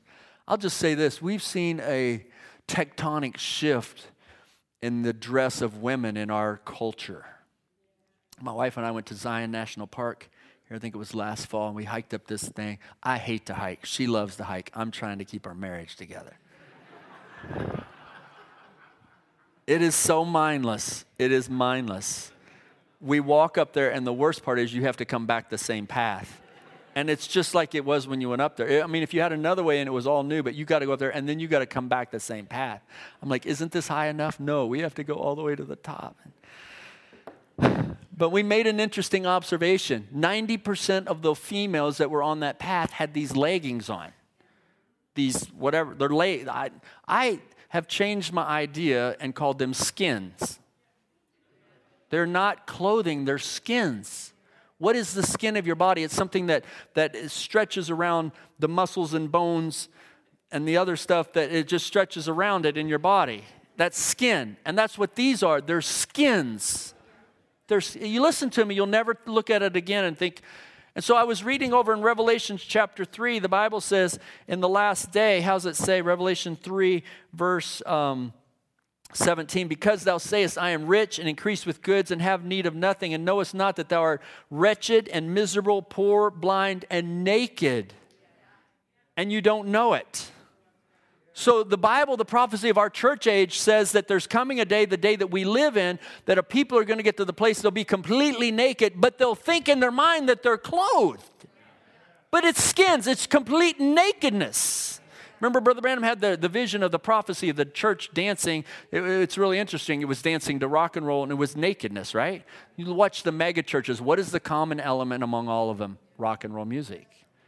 Because it was prophesied, they can't, and it's nakedness. It's nakedness. That's where, when you're living in this age, and we were like, how did our culture just switch in this, in, in, the last maybe three, four, five years? And now everybody's wearing, even the schools, the public schools are saying, look, the girls can't wear those kind of leggings unless they got a, some type of something that comes down at least as far. And now the public schools are bringing some standard of holiness to their school. Amazing, isn't it? I said, we don't need a public school to teach us holiness. We need the mind that was in Christ. Let your women be adorned in modest apparel. Amen. The scriptures, the word of God. May God help us as we see these changes. 1 Corinthians chapter 6, verse 18. I want to just read this couple more scriptures and we'll close. Is this okay? Is this something you can use tomorrow when you're fighting the devil? You get that in your mind, you'll never look at those women's again and, and lust after them when they're dressed like that. You say, No, that's a fulfillment of the scripture, Revelation chapter 3. How do I know I'm living in the seventh church age? Because I see the scriptures being fulfilled. Because the last church age, they were rich and increased with goods. Have you ever seen an age where people are so rich? I mean, when I was little, we had church shoes and play shoes. If we go in your closet, how many people take bags of shoes to the Goodwill or whatever the thrift store, whatever you call it, rich and increased of goods and have need of nothing? What do we really need? What do we need? I, I, you, know, you know what I'm talking about. If you don't have food or clothing, uh, you see us and the deacons, we'll help you find it. But really, we just like, we want this food and we want it marinated and rotisserie and all this and this. And it's a want, it's not a need. It's the age. How do I know that God is speaking to us? How do, because I see it in the scripture. We're living in the third chapter, Revelation chapter 3, verse 14 to 21. Are you with me today? Oh, if God would allow us to get away from the crowds and get back in the scripture and realize the day that we're living in. What was Revelation chapter 4? Come up hither. We're looking for a rapture. We're looking for an exodus. We're looking, as we were talking today, the seven visions Brother Branham had. The last one was America in craters. We had a president make America great again. I can either listen to a billionaire or I could listen to a vindicated prophet. I chose to pick the vindicated prophet. They're saying make America great again. It was great at one time, but somewhere it's beginning to fall. Brother Branham said in 1956, America has rejected her, her 1957. He said 1956, he said this is the deciding year. In 1957, he said they've rejected it. America will continue to go down and down. It won't get worse, it'll get rapidly worse. And we see that. Now, it might slow down a, a, little bit during those times, but Revelation or 1 Corinthians chapter 6 verse 18. The Bible says flee fornication. Run from it. Unclean living before marriage. Every sin that a man doeth is without the body, but he that committeth fornication sinneth against his own body. What? So he's asking this. What? Know ye not that your body is the temple of the Holy Ghost which is in you, which ye have of God, and you are not your own? Well, that just blows a hole in the feminist. This is my body, and I can do whatever I want with it. You're right. If you're not a Christian, you're, that's your body. And you have, but when you are a Christian and you live by, man shall not live by bread alone, but by every word of God, if you are a Christian, you are not your own. You're bought with a price. Does that what the Bible say?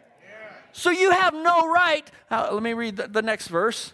Uh, which, which you're not your own. You're bought with a price. You're not your own, for you're bought with a price. Therefore, glorify God in your body and in your spirit, which are God's. Which are God's. That you belong to God. You say, I'm not signing up for that. Well, then you really don't want to be a Christian. Jesus said, You are my disciple. If you continue in my word, then are ye my disciples. Jesus wasn't looking for followers, he was looking for disciples. The word disciple, the word discipline and disciple have the same root where they're looking for someone that's willing to be disciplined by Jesus Christ, who is the Word. So when the Word of God says you're not your own, you belong to Jesus, you're bought with a price, then all of a sudden that changes everything about our life. I don't have the right to put a tattoo on my forearm because I'm not my own. I belong to Jesus. He made he made us good the way He made us. You're beautiful the way God made you. We don't need all the world's added things to call us beautiful. We just need the, the beauty of holiness. I don't have the right to tattoo and pierce my ears and put piercing in body, all of these things. I'm, I'm the temple of the Holy Ghost. That's what the Bible says. You're not your own, you're bought with a price. Amen. May God help us. So Moses left the bush. He came to the bush when Moses left the bush, he knew who he was and he knew who God was. We need those times with God and let God speak to us and we speak back to God. And God said, I'm the God of Abraham, Isaac, and Jacob. I've seen the affliction of my people. I heard their cry. I've seen their oppression. I know their sorrows. This was a language that, that Moses could understand. And God knows your language. He can talk a language that every one of us can understand. When He calls your name and He calls you out, Moses began to make excuses. I can't talk. I was reading that today, and God said, Who made the dumb? Who made the deaf? Who, who, made, who made you the way you are? We are talking about handicaps. All of us have handicaps. I've got a lot, and I'm not going to tell you what they are. But I can get a complex about my handicaps, or I can say, Lord, I'm going to be the best that I can for your kingdom, Lord. I'd like to preach a whole sermon on that. Man, let's not let our handicaps diminish us from being real sons and daughters of God. God wasn't worried about Moses not being able to speak. And that's the same with our handicaps. God doesn't want to know about your. Actually, the Bible says God got angry with Moses because he came, became, came up with an excuse that God couldn't use him in the way that God wanted to. We don't need excuses, we need the Holy Ghost in our life. Jesus said, Go tarry in the city of Jerusalem, and you shall be endued with power from on high. You'll receive a power to live an overcoming life. Oh, praise the Lord. There's so many things. I was thinking about that. Uh, we don't have time to go with these examples, but Samuel, remember when God called Samuel? He said, Samuel, Samuel. And he started going different places looking, what is this? What is this? I don't know. And even he went to a backslidden preacher. And the backslidden preacher didn't couldn't recognize the, the, the and finally the preacher like, oh, you know what? That's God speaking to that boy. Hey, when they says that again, you say, Speak, Lord, for thy servant heareth. And then God began to speak to that young boy. Remember Paul, Saul, when he was riding to Damascus and he was he said, Saul, Saul, why persecutest thou me? He said, Who are you, Lord? He said, I'm Jesus. God has a way of calling our names, and we, we know, we know it. It's an identity. God, you know God's speaking to me.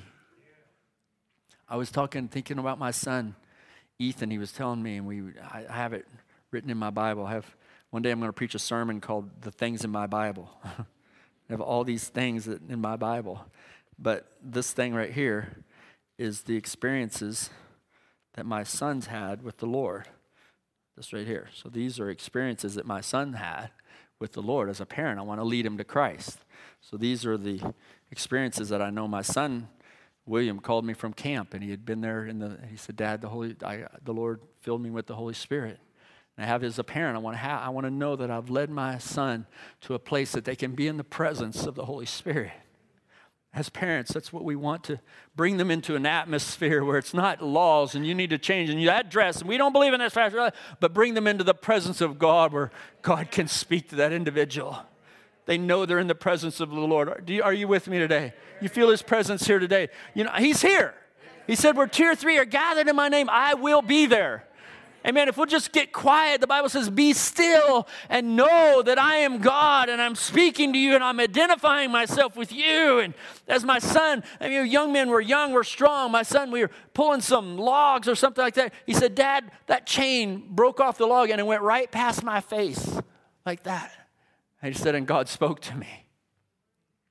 Another time we were sitting on a porch together, and Ethan and his friend were up riding a four wheeler, and all of a sudden his, his, his friend come running and he said, Hey, something's wrong with Ethan. The four wheeler's up there, and he had her, and the four wheeler's on top of him, and he's up. And we run up. I had bare feet. I remember it well because I had bare feet, and I, I don't wear bare feet a lot. So I was running on the gravel, like, Where's my son? He said, He was under the four wheeler. We got the, and somehow he came down and, and it rolled off of him. But Williams, Ethan said, Dad, when I was under that four wheeler and it was crushing me, he said, then God was speaking to me. God has a way to speak to us. Amen. I was thinking of my other son and how he, he got up in business and going in success and a lot of business. And then God allowed a sickness to come to his body. And he began to lose weight, a lot of weight, and he couldn't, he became actually a prisoner, Brother Ed. He couldn't go out to, uh, had a very good job, but he had to be careful the meetings because he couldn't control his bodily functions. And so he had to sit close to the door. He couldn't hardly, he had to go right from work straight to home because he couldn't, didn't know in between there if he'd be able to control eh, his movements. And, and so, and there, and then he said, I was, became a prisoner a prisoner and he hadn't been serving the Lord. And, and, and so I knew the Lord was dealing with him. God, the way of a transgressor is hard. That's what it says right here. This is the truth. The Word of God is the truth. The way of a transgressor is hard. So he got to the place he began to lose weight and kept losing weight and losing weight. And one day he called me and said, Dad, I'm ready. I'm ready. I said, so we, I said, you know what's wrong? Yes. Yeah. So we went to his house and we got down on the couch and we prayed. I said, Lord, he dedicated his heart to his Lord, completely surrendered his heart to the Lord there at the couch. I had my bottle of oil. We went over, Brother Ed, and we anointed him with oil. From that time, he began to gain weight and gain weight and eat food, anything that he wanted. They were at our house the other day. My wife said, Man, I can't believe how much food he ate. I mean, God's a healer. God has a way to speak to us. I was thinking some of the testimonies. I got so many back home. One of our sisters at our church, she couldn't have children.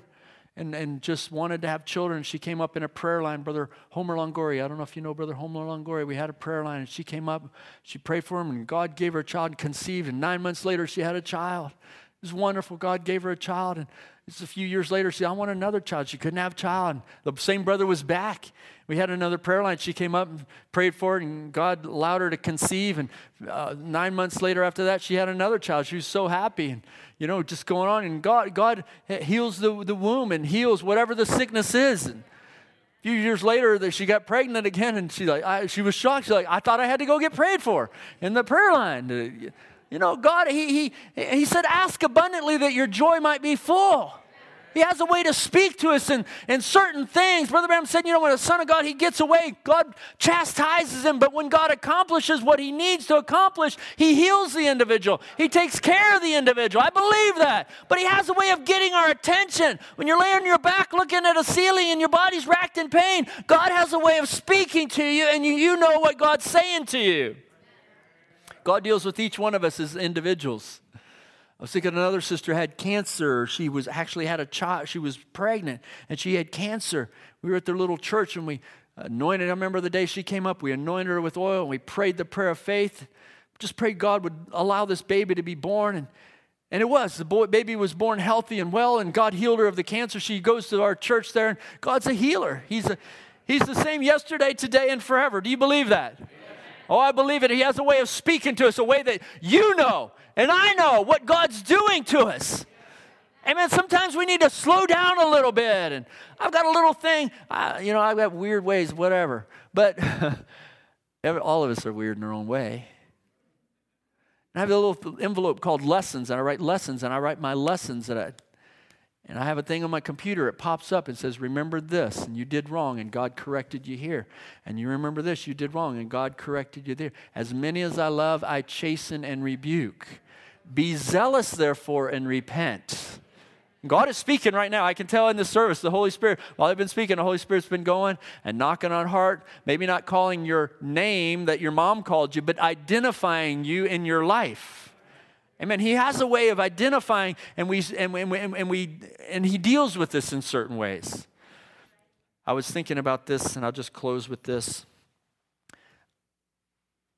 You know, we wouldn't have that story of Moses if he hadn't turned aside. We have the story of the 10 plagues in Egypt because one man turned aside and the supernatural happened in his life. We have the story of the Red Sea closing up and destroying all the greatest army in the world, the Egyptian army, because one man was in the presence of God. We have the Ten Commandments. I saw it in the pastor's study back there. The Ten Commandments. Why? Because one man turned aside in the presence of Almighty God. We have what we have today because men of God have been in the presence of God and God has affected their lives and changed their lives. And men of laying out somewhere and God, they've turned aside from the routine of life and God has molded and shaped those men. Brother Harold, it's humbling to be even be here at the church and turn aside. Brother Clark, Brother, Brother Ed here, and other ministers. I don't know all of you, but men of God that have turned aside, deacons, trustees, you turned aside from the world and your routine to serve Almighty God. And God wants to call other young men to turn aside from the routine of life, that He can speak to you, that He can mold you, that He can shape your life in a way. You speak to it and it speaks back to you. Do you know what I'm talking about? And you say, Lord, and you make all your excuses, and then God speaks back to you and says, But he that is born of God is a new creature. Old things are passed away, all things are become new. That temper of grandpa doesn't have to be yours. That selfishness of grandma doesn't have to be yours. We have gene changes. We're born of Almighty God. Do you know what I'm talking about? You don't have to carry those sins of the past. Amen. We're new creatures in Christ. Blessed be the name of the Lord. I was thinking about this because I there's so many experiences in my life. I don't know. I, I have a habit. I write them in my Bible. these are all experiences with the Lord. Maybe I'll just preach, read through those one of these days, but I just read all the experiences of there's the one right there about the sister being barren in her. But I was thinking in my own life, and I just could tell many, many. But one time I was going through deep things in my life. We've come from Jeffersonville, and there's everything has to make the Mecca to Jeffersonville, and do its thing and, and then leave and doctrines or whatever. It all comes to Jeffersonville. So I'm right. I live there, and it, um, you know, and so it it bombards your mind, and it's this and this and this. And so I know what it's like to live in the middle of of the different doctrines that come, whether it's the Parousia or the Son of Man or dispensation change or tapes only, return ministry, tent ministry, and all the different variations where all those things and they bombard your mind. And one time it just got to the place, and I was in the back of the church and I knelt down and I began to pray and I said, Lord, what about all of this? I can't handle all of this. You know, as a young person, a lot of times you got to have it black or white. Black or white. I remember as a kid, we go to a meeting and we drive home, we ask my daddy, do they believe like us? and it was either they do or they don't. And then as I grew older, I realized that there's, there's growth. There's men have come to God. And this is a whole nother sermon, but Brother Branham was once a Baptist, and then he encountered the Pentecostal people. Then he brought a message, and he was growing in grace and knowledge. Just, and I learned in great wisdom that people are growing. Sometimes we don't allow people to change there's great wisdom. We need to allow people to change. Sometimes, and, and young people listen to me, you got to allow your mom and daddy to grow. You got to allow ministers to grow. Brother Branham thought one thing. He th- didn't want to die. He thought he'd be a, a cloud and just float around. He said, I didn't want Brother Neville to be a cloud. Me to, and we, he said, I wanted us. And he said, then I went beyond the curtain of time, and God showed me they were real people. And it changed, and we allow him to grow and grace and knowledge. You have to allow ministers and deacons to we and we grow up, and the same as we're letting them grow. They're letting us grow. Here's the other thing. I hope this isn't too much. Somewhere we have to forgive them. Sometimes we put our parents in the place of God, and they can't make a mistake or they can't get weak or go through a but I can tell you, everything we're going through, they're going through it as well. They're going through and so sometimes when they make a mistake, we just, it, our faith is in them. And when they make a mistake, our, it, the bottom falls out of us. Sometimes that people in the churches, they get their faith in a minister, and when the minister goes south, the whole church back. And, and so we can't do that. We got to get our faith in Jesus Christ. And when daddy makes a mistake, we got to learn to forgive daddy. We got to learn to forgive mama. Hope this helps the church somewhere, Brother Ed. Just all of us because we want them to forgive us, right? Dad says, hey, look, you be home by 10 o'clock, and then we're not home by 10 o'clock. We're like, well, Dad, Dad, forgive me, forgive me. Yeah, but we, we, we want him to forgive us, but we won't give the same grace to them. Because we all make mistakes, right? We are learning, and sometimes life happens. And so there's great wisdom in allowing other people to be forgiven. And sometimes when you don't forgive somebody, you hold bond, it, it holds you in bondage. But when you forgive somebody, it sets you free. And like bitterness and hatred, how they say that bitterness only corrupts the vessel that holds it. So you hold bitterness in it, and it just corrupts you and your personality and makes you ugly. And but if you just take the bottom and just let it all out, hey, I'm just going to let it go. I'm going to forgive. Jesus said, "Forgive that you might be forgiven." I forgive you. I don't understand you, and right now I need some time to heal, but I forgive you. And then just let your life go on and bloom and blossom. So here I am kneeling in the back of this church saying, Lord, in the back. And I remember I was kneeling at the chair. I can see myself there right now. I'm just praying, like, Lord, I can't deal with all of this stuff and all these ministers and all of this. Lord, what do I? And, and I was going through some things. Man, story of my life. I was going through some things, and the Lord spoke two things to me. The one is really, really personal, but the other one, He spoke to me, and He took me back because God has a way of speaking. Now, now you have see, taste, feel, smell, and hear. We're all over the place tonight, right? See, taste, feel, and smell, and hear. Brother Branham said those are your physical bodies. Never was given to you to contact God. We get it all mixed up, and that's why it took a prophet to say, Don't look to feel God or see God or hear God. That's given to you to contact and earn a living for your family and care for your babies. But you have a sixth sense, which is faith. God is a spirit. And when God speaks to you, He speaks to you in your spirit. And you speak to Him in your spirit, and, and you speak, and He speaks back to you. How many know what I'm talking about? Paul said, how do he say in, in, in, Jude there, praying in the Holy Ghost?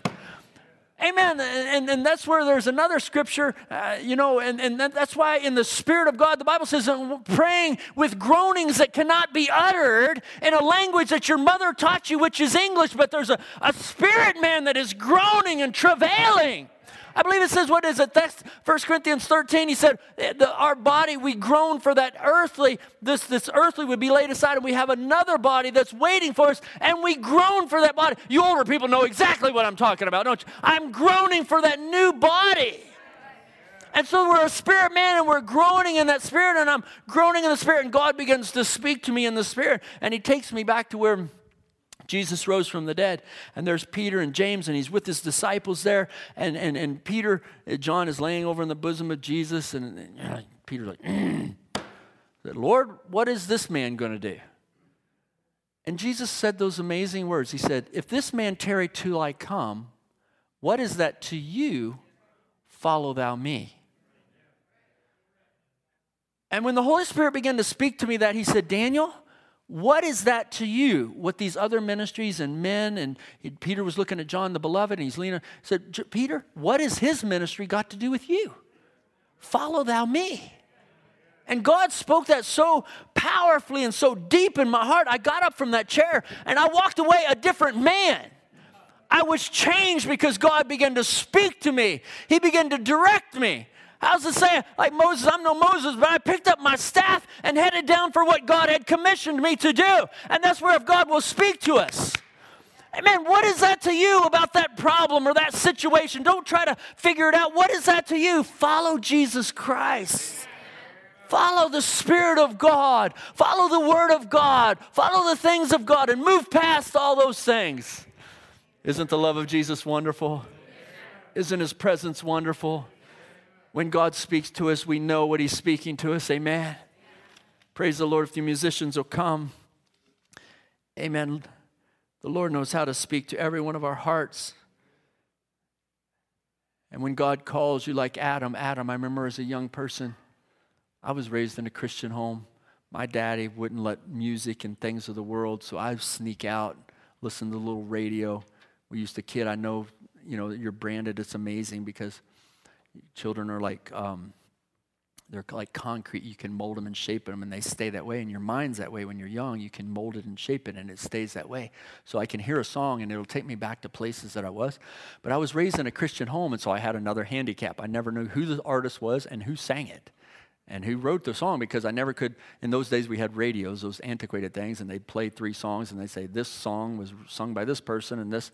And I never could remember those because I, I was, I couldn't, my dad had a sanctified home. I couldn't have enough that time to listen to the whole song. So it was just little tidbits I'd listen to. But when God comes through and He changes your life, He changes your desires. I went from the back row of the church to the front row of the church with the love of God, and my mouth changed, my talk changed. Amen. My uh, the, the friends, the girlfriend, the, the girls, it all changed because something happened on the inside. And that's what we need to do is meet Jesus Christ, and we're changed. I'd lay in bed and the tears just streamed down my face because I had a deep calling to the deep. There, where there's a deep calling, there's a deep to respond. And when something calls at your heart and it tugs, there's something to respond to that and satisfy the desire of your heart. I love him for that. He's wonderful. Let's just bow our heads together. Heavenly Father, Lord, so many things I could say. Lord, I've just said the things that you've placed in my heart tonight.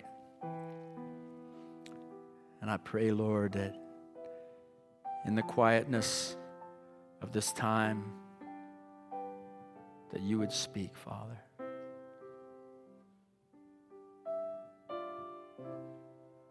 Lord, as the song is being played, God still moves.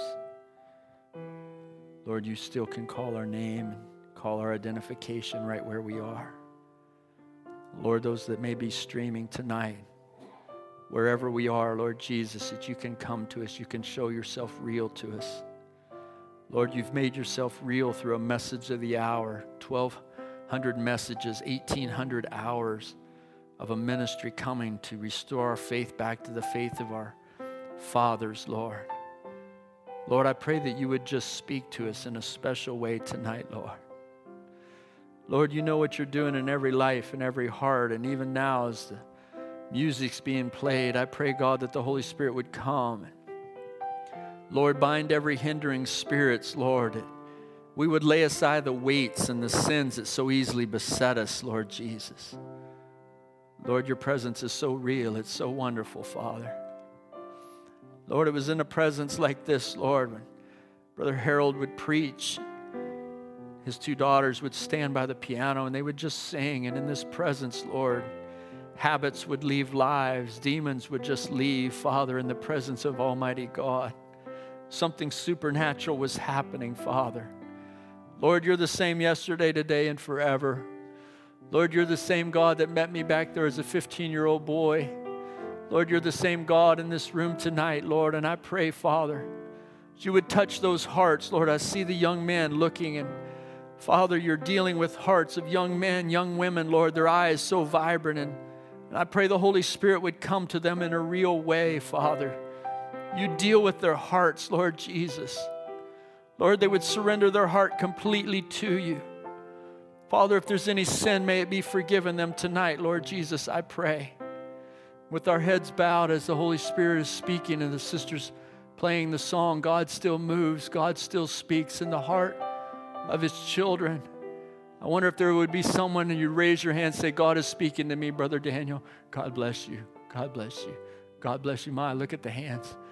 God is speaking to me, Brother Daniel. He's calling my name, He's calling my identification. He has my number. He knows where I am. Oh, He's supernatural. He lets something happen in your life, a little something to move, and you'll say, You know, Lord, that was you, Father. Lord, you're hiding yourself in simplicity, and then you're revealing yourself in simplicity as well. Oh, Lord Jesus, I pray the hands that were raised Maybe there's somebody that's got sin in your life. You'd be honest. You just raise your hand and say, I want the Lord Jesus to forgive me of my sin. You wouldn't be ashamed. God bless you. God bless you. Yes, God bless you. God bless you. Say, Brother Daniel, I, have I've, done, I've done some things that I'm, I'm just ashamed, and I want the Lord Jesus to forgive me. The Bible says, He that confesseth his sins and forsaketh them, he'll prosper, he'll find mercy, but he that hideth his sins, he'll never prosper. Hallelujah. That's God's Spirit that you're feeling here in this room today. If you'll surrender to it, evil spirits will go away and habits of life, things will leave you, and the Holy Spirit that wants to live inside you will come and dwell inside of you and fill your life. Heavenly Father, Lord, as your presence is here, Lord, as you're dealing with hearts, as our hands have hung down in this service, but Lord, in the simplicity of the gospel, preaching the gospel of Jesus Christ, the death, burial, and the resurrection of Christ, the Spirit of God that is a reality that can come to the believer and lead them and guide them into all truth. Our hands have hung down, but through the preaching of the word and the call, Lord, there's been a response that defied gravity, and something inside of us caused us to raise our hands to you. And I pray, God, the Holy Spirit will come to each individual, begin to move in them, Lord God, the power that works in them right now will begin to manifest itself in their life, Father. Change us, Lord Jesus. Deliver us from the powers of darkness that are, Lord, each one of us, as I've poured out my heart and showed personal things that I've been going through, each one of us are going through things. Young sisters are going through things, young brothers, these young men, Father, and fathers and mothers and the ministers and the deacons and the trustees and the Lord, the musicians here, each one of us are going through things in our life, but you're still God, Lord. You still move, Lord, in the quietness of this time to come to us and minister to us. We can speak to you in our spirit, God, and you begin to speak back to us and change us, Lord, and transform us, as your word says, Be not conformed to this world, but be ye transformed by the renewing of your mind, Father. I pray, God, in the name of Jesus, that the Holy Spirit would have his perfect way in every heart. May you grant it now, Lord. We pray, Father, for your glory and honor. Amen and amen. Let's just stand and sing this song together. oh, God still moves. God still moves in the heart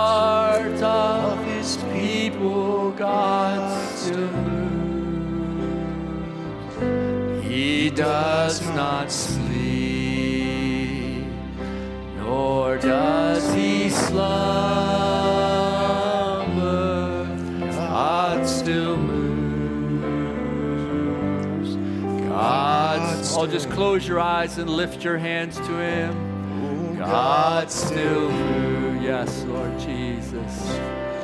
God still moves in the heart of His people. God still moves. He does not sleep. Yes, Lord. Nor does He slumber. God's speaking right now to hearts. God still. We sing that little song, Turn Your Eyes Upon Jesus. Just keep your eyes closed. Let's just stay in the spirit of prayer and worship.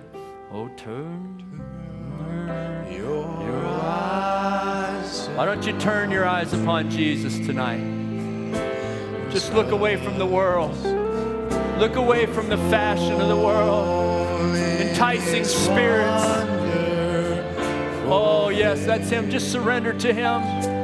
Hallelujah. And the things of this earth will grow strangely dim in the light of His glory and grace. Oh, sing it again to the Lord. I want to turn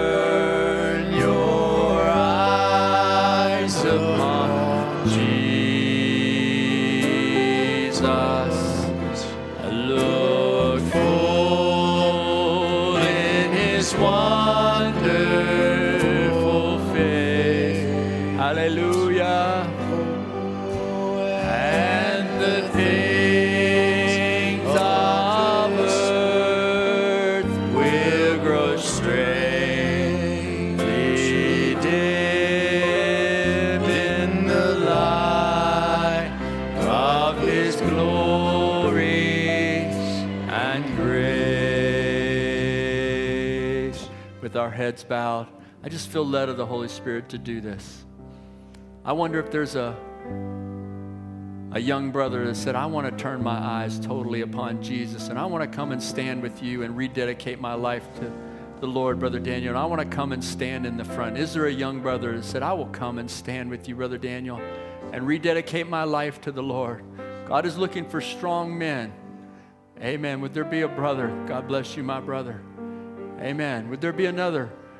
Amen. To say, I want to rededicate my life to the Lord. What about you, some of you older brothers? I wonder, would there be an older brother say, I want to come down and rededicate my life to the Lord?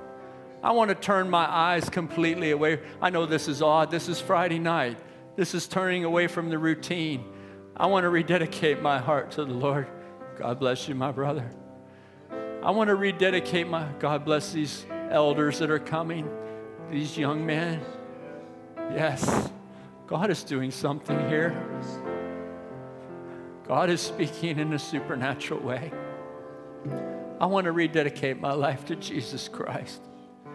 In a day of sin and evil, when the devil is pulling people away, there's men that, amen, if you just come up, brothers, just make a double row here. Just come across. Amen, just come up. Let's just rededicate our hearts to the Lord. Whether there be another elder, say, I want to come down. Amen. I want to rededicate my heart to Jesus Christ. Maybe you've never given your heart to Jesus Christ. I tell you, in this presence is where you give your heart to Christ. This is where God changes you. When Moses left that presence, he knew who he was, he knew who God was. Amen. He had an identity changed in the presence of Almighty God. It was the presence of God that made the difference. We need the presence of the Lord Jesus. Amen. We're going to sing it again. If there be another brother who'd like to come down and join these young men, older men, and say, I want to rededicate my life to God. Let's sing it again. Oh, turn your eyes upon Jesus. Look full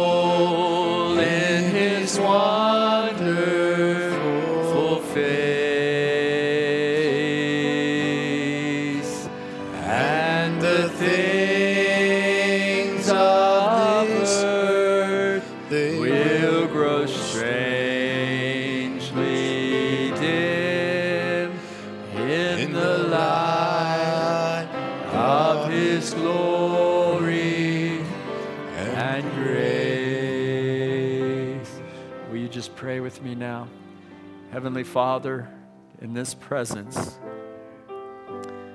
Lord, it's in this presence that you changed my life, Lord. Lord, it's in this presence where the supernatural happens, Lord. It's in this presence where you heal the sick, Lord.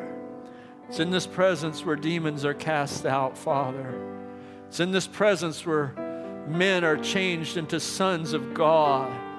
Lord, it's in this presence where daughters are changed into daughters of God, Lord, and they're transformed. Lord Jesus, I pray in this presence, God, that you would transform those Lord, by the renewing of their minds, I pray you would come to us by the power of the Holy Spirit, Lord. It's more than an emotion, it's the person of Jesus Christ. Lord, to meet him and to talk to him. Lord, will we share our fears, we share our complexes, we share our failures. And in spite of those things, Lord, we are your children, Father.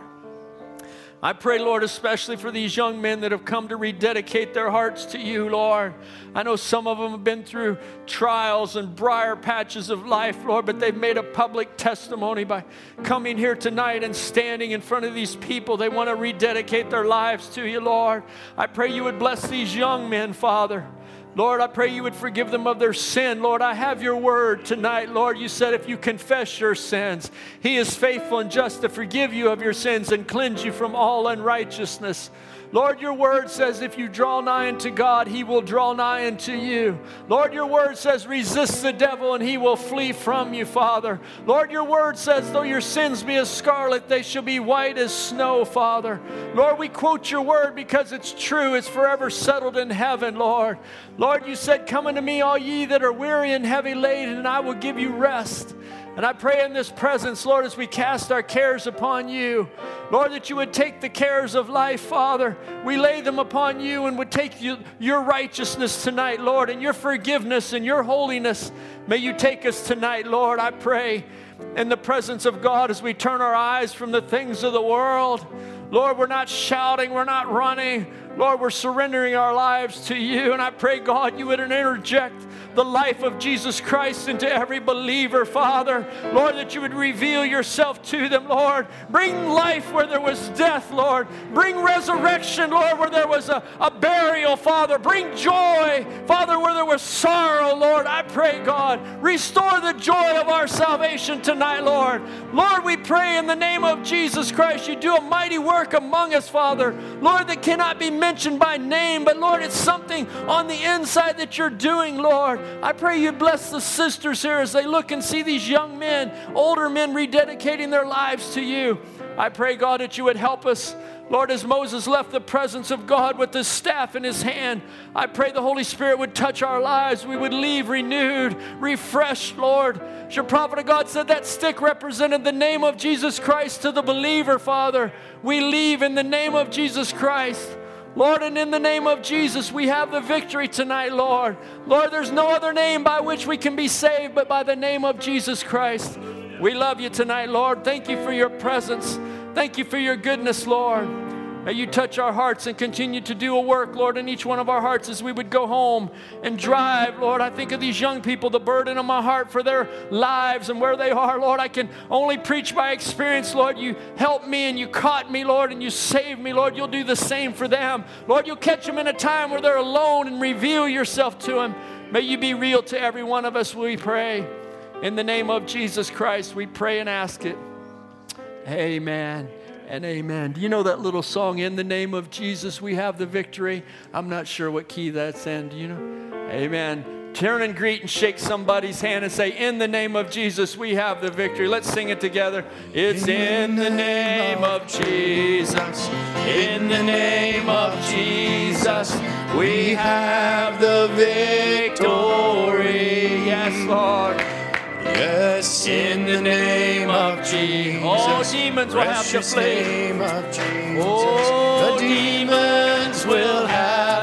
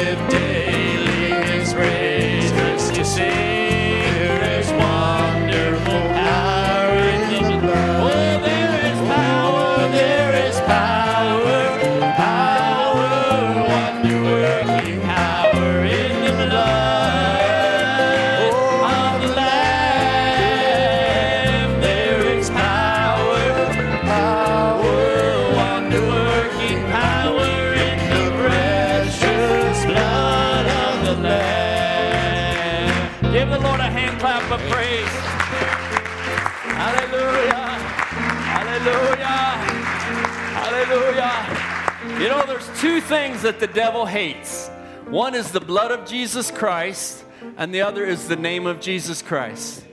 How many demon powers I've seen try to move in different places, and you have just time for one more story? Amen. The demon demon powers are real, but you should never be afraid of them because the Holy Spirit is so much greater. Jesus said, "Greater is he that is in you than he that is in the world." It's a power of God. That's what he said. You go tarry in the city of Jerusalem and you'll be endued with a power from on high. That's what our churches need the power of the Holy Ghost. That's what our ministers need a refilling of the Holy Ghost. That's what happened in Acts, the fourth chapter after Acts 2. They were all filled again with the Holy Ghost. So one time we were having a prayer line and this man came across and he, he, he was coming across and I was standing here and he came right across to Brother Brad and I was praying. He, and when he got to me, he, uh, there he was praying. He fell on the floor and he was beating on the floor like this, beating on the floor like this. And, and we just prayed and just believed the Lord. Never be afraid of the devil as long as your life's right. You got sin in your life, remember the sons of Sceva, they come and they tore them apart. That's when you say, Lord, just cleanse me, Lord. Let there no, be no sin in my life. You believe in a church like that? You believe where the Holy Spirit would come and just discern and say, This, this man, you've lied. You've not lied to men, you've lied to the, the Holy Spirit. And that meant we need the, and the Bible says it brought the fear of God back into church. We need the fear of God back in the church of God.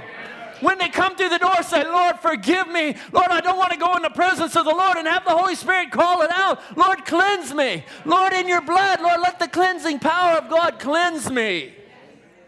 So the brother, he came in the, the, the, the, prayer line and then it ended and it went on. And I don't know, a few days later, the brother calls me. It's in the middle of the night. He calls me. And so I go down to my office and, and I was just talking to him. And he said, Brother Danny, you know, and it, this brother had a, a problem. You don't think demon powers are real, they're real. October the 31st, every year, it was Halloween. He would go out and he would get involved in all the, the um, whatever, the, the terrible Halloween and, and haunted houses and all that, and he would just drop off the grid for like 30 days. Those spirits would possess him. He would end up in an insane institution. And so it was, it was just the terrible demon powers.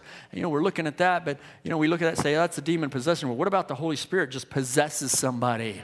They get up and they play the piano. Amazing grace, how sweet the sound that saved a wretch like me. Can't we say that's possessed? Can't we say that man's possessed by the Holy Spirit?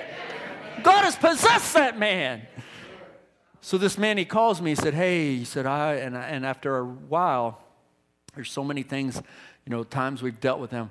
I hope I'm not holding you too long, but there, Jesus gave a little key when he asked the legion, he, "What is your name?" And He said, "Our name is Legion." And so the man was beginning to talk to me. He said, and I began to talk to him. I said, "What is your name?" He said, "I'm the Panther."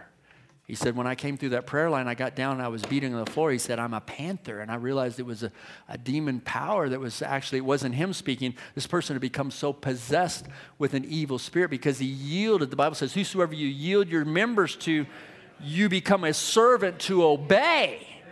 So, the, you know, mom and dad, they fought against cigarettes, but now it's the vaping and, and pornography and that music. And now you become a servant, you become a slave to that thing. And now this man was a slave to the spirit. And so we had prayer with him. I had prayer with him on the phone. I went up, went, went, went back upstairs and, and, and was in our bedroom there. In five minutes, my two boys that were up in our up in the upstairs um, got out of bed. It was in the middle of the night. Got out of bed and came down and started vomiting in the, in the, in the bathroom, and they were just vomiting. You don't think spirits are real? Oh, but greater is he that is in you just got our family together and started praying. Amen. Applying the token of Jesus Christ. Amen. There's something greater. The devil hates the name of Jesus because he said, In my name, you'll cast out devils evil spirits that bind you of depression and oppression of the devil. In Jesus' name, you can be free of those things. And there's power in the blood of Jesus. Amen. Let's sing it again as I just turn it back to our brother. You free in the Holy Ghost tonight? It's been good to be in God's house. I think we're just getting warmed up for Sunday. Amen. Sunday is Jesus' day. It's a holy day. It's a day that we celebrate the resurrection of Jesus Christ. Amen. Let's come together and put our licks of fire together. Amen. Let's just have a good time in the Lord. Let's enjoy our salvation. Amen. Let's sing it again. Oh, there is power, power, wonder working power in the blood.